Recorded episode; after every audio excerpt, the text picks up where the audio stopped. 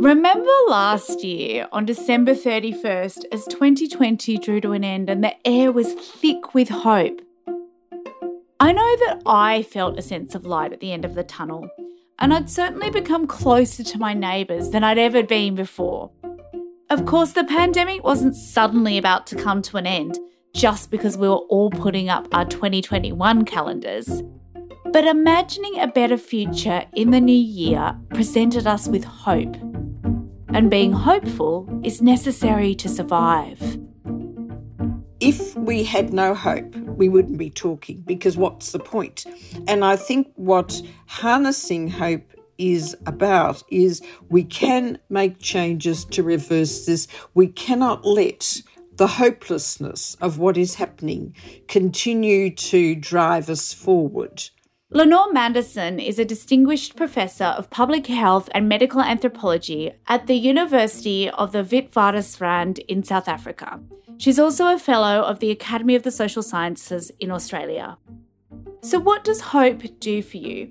In your darkest moments, when you need something good to cling to, what gives you hope? I have been drawing every single day since February 2020. Through my darkest days, you know, the pandemic, a death in the family, illness, crying at my drawing board, I have drawn every single day. It makes me feel like a light turning on in an old house. Yep, creativity is wonderful fodder for hope.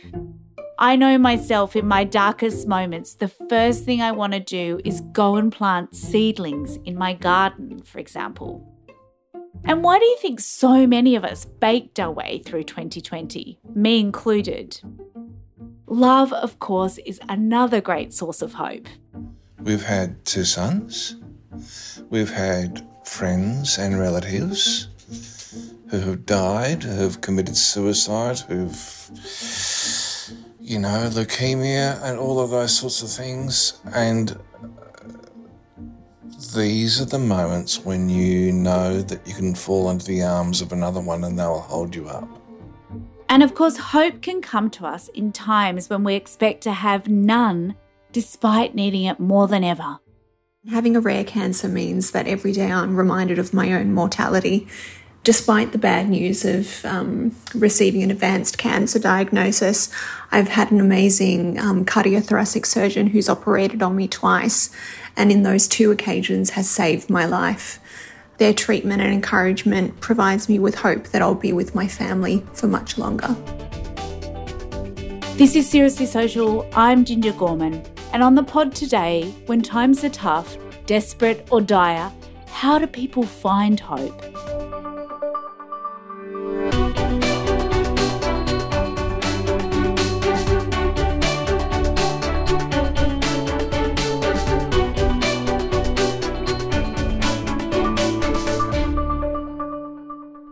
So, what is hope?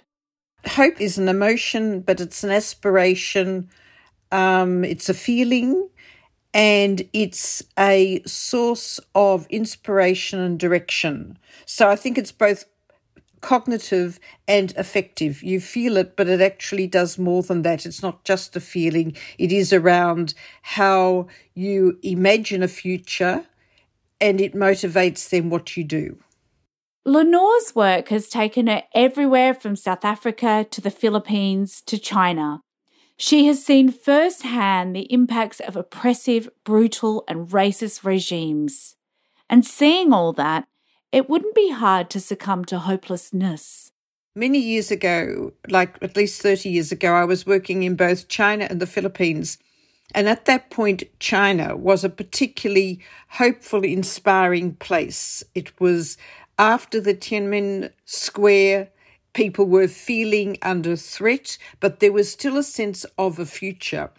And I really felt that I was in a country that would have powerful impact on the world in the 21st century. It felt like I was in the 21st century, though I was in the late 20th century. I mean, I would never have anticipated what was going on now, but it was this sense of optimism and excitement. I went from China to the Philippines and I was doing work in village Philippines, work on respiratory infection and diarrheal disease. And the poverty in rural Philippines then, and I think still now, was really shocking. And there was a government that was strongly supported by the US that had had all of that investment from the US as a colonial state through much of the 20th century and had a lot of input from the United Nations instrument, you know, UNDP and Asian Development Bank and World Health Organization, and it was so poor and it was so corrupt and the gaps between rich and poor was so shocking and I just had this terrible moment of complete powerlessness and loss of hope. Like, what was the point of me doing anything? Would there ever be a way to have any impact in this society? And I was simply one of thousands of people involved in work around health and development. And I came back really questioning what I was doing at all as an academic. And then it struck me that I personally, of course, couldn't change the Philippines and I couldn't change a village. And donating my salary to support one village in the Philippines, which was kind of a, you know, a two second idea, was not going to change a whole country. But what I could do, which is what I do, was work with people who were then in the Philippines, from the Philippines, who were able to effect change at all levels within administration, within healthcare systems, um, within NGOs and so on. And if that was all I could do to inspire and support and to train people who worked on the ground, that was good enough. I've spent a lot of time in the Philippines, actually, Lenore, and I really relate to what you're saying, seeing such a bright and wonderful people, so many of them in such desperate poverty without the basic needs of life. Do you consider that choice you made in respect to the Philippines and then your future career, choosing hope over perhaps hopelessness? I think that if I if I took a line of hopelessness, and occasionally anyone feels very hopeless about certain things, um, and maybe that's the flip side that if you're for the most part optimistic or simply believe in what you're doing, then there is a flip side to it, and and no one has um, an emotional, intellectual life that is completely smooth and does not have ups and downs.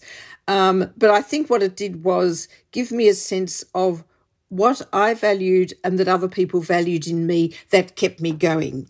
You've got a really interesting view about clinical depression and where hope fits in there. What can you tell me about that?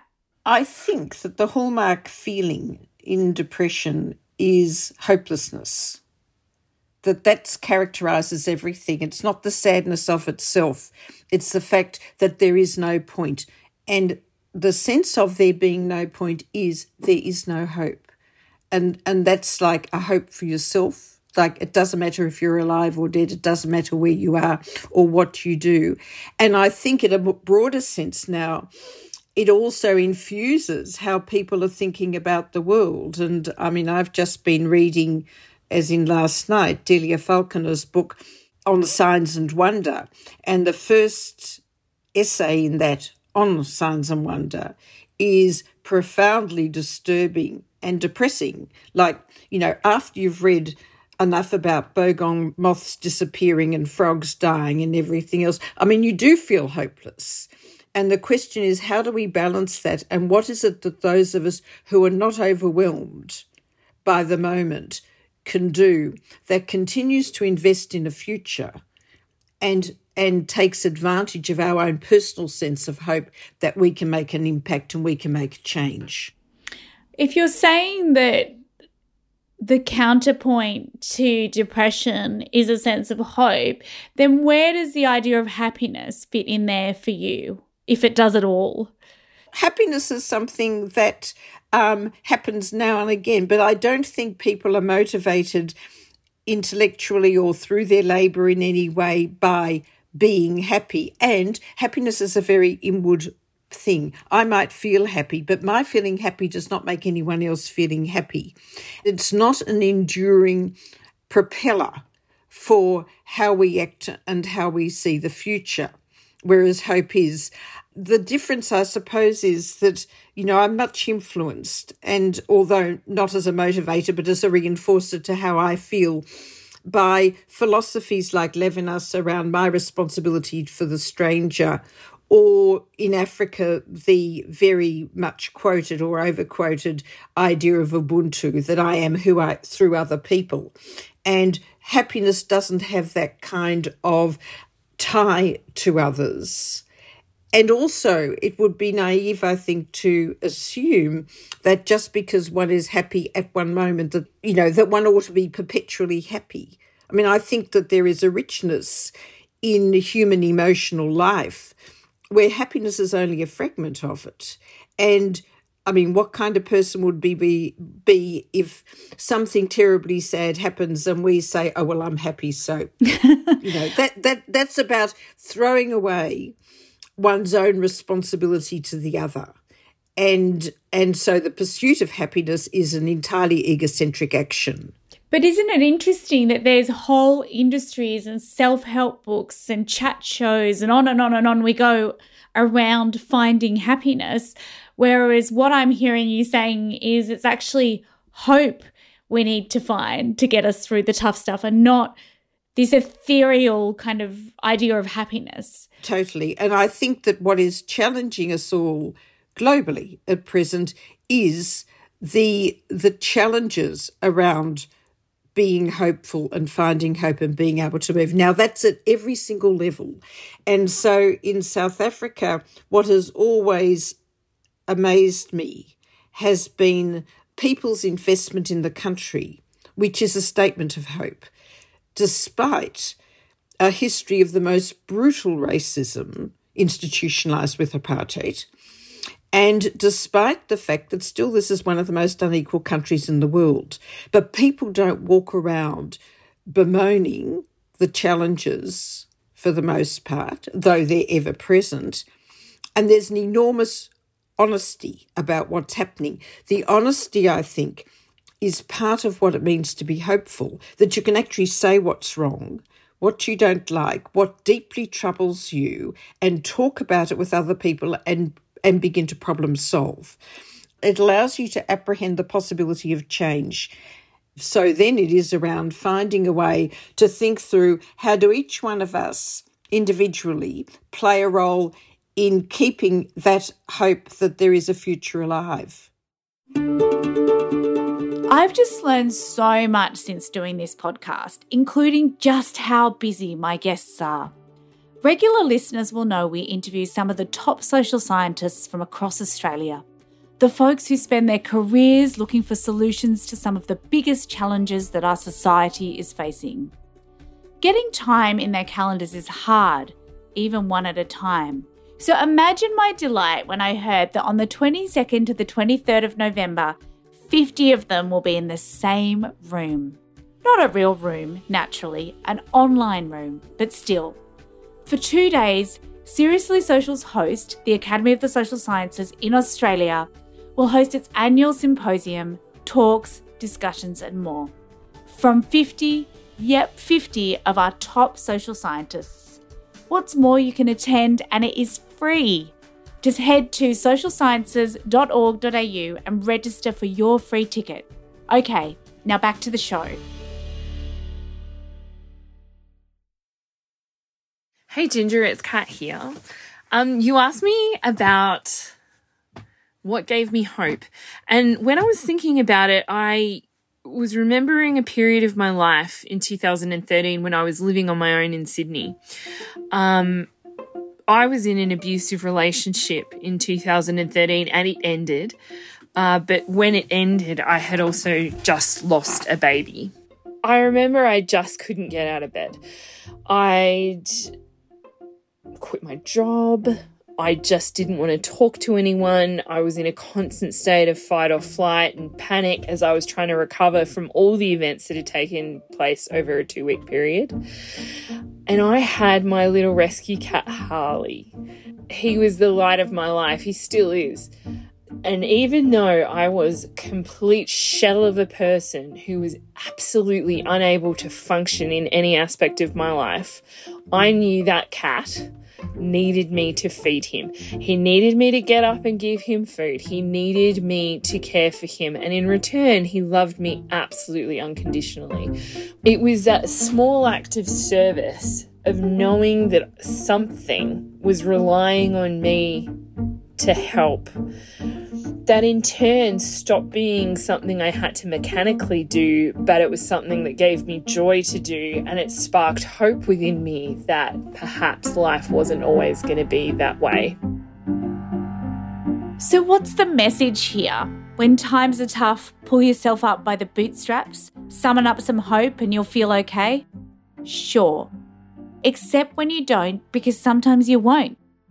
Dr. Seuss was right to tell us that sometimes we'd get hung up in a prickly perch, and while others fly on, some are left in the lurch.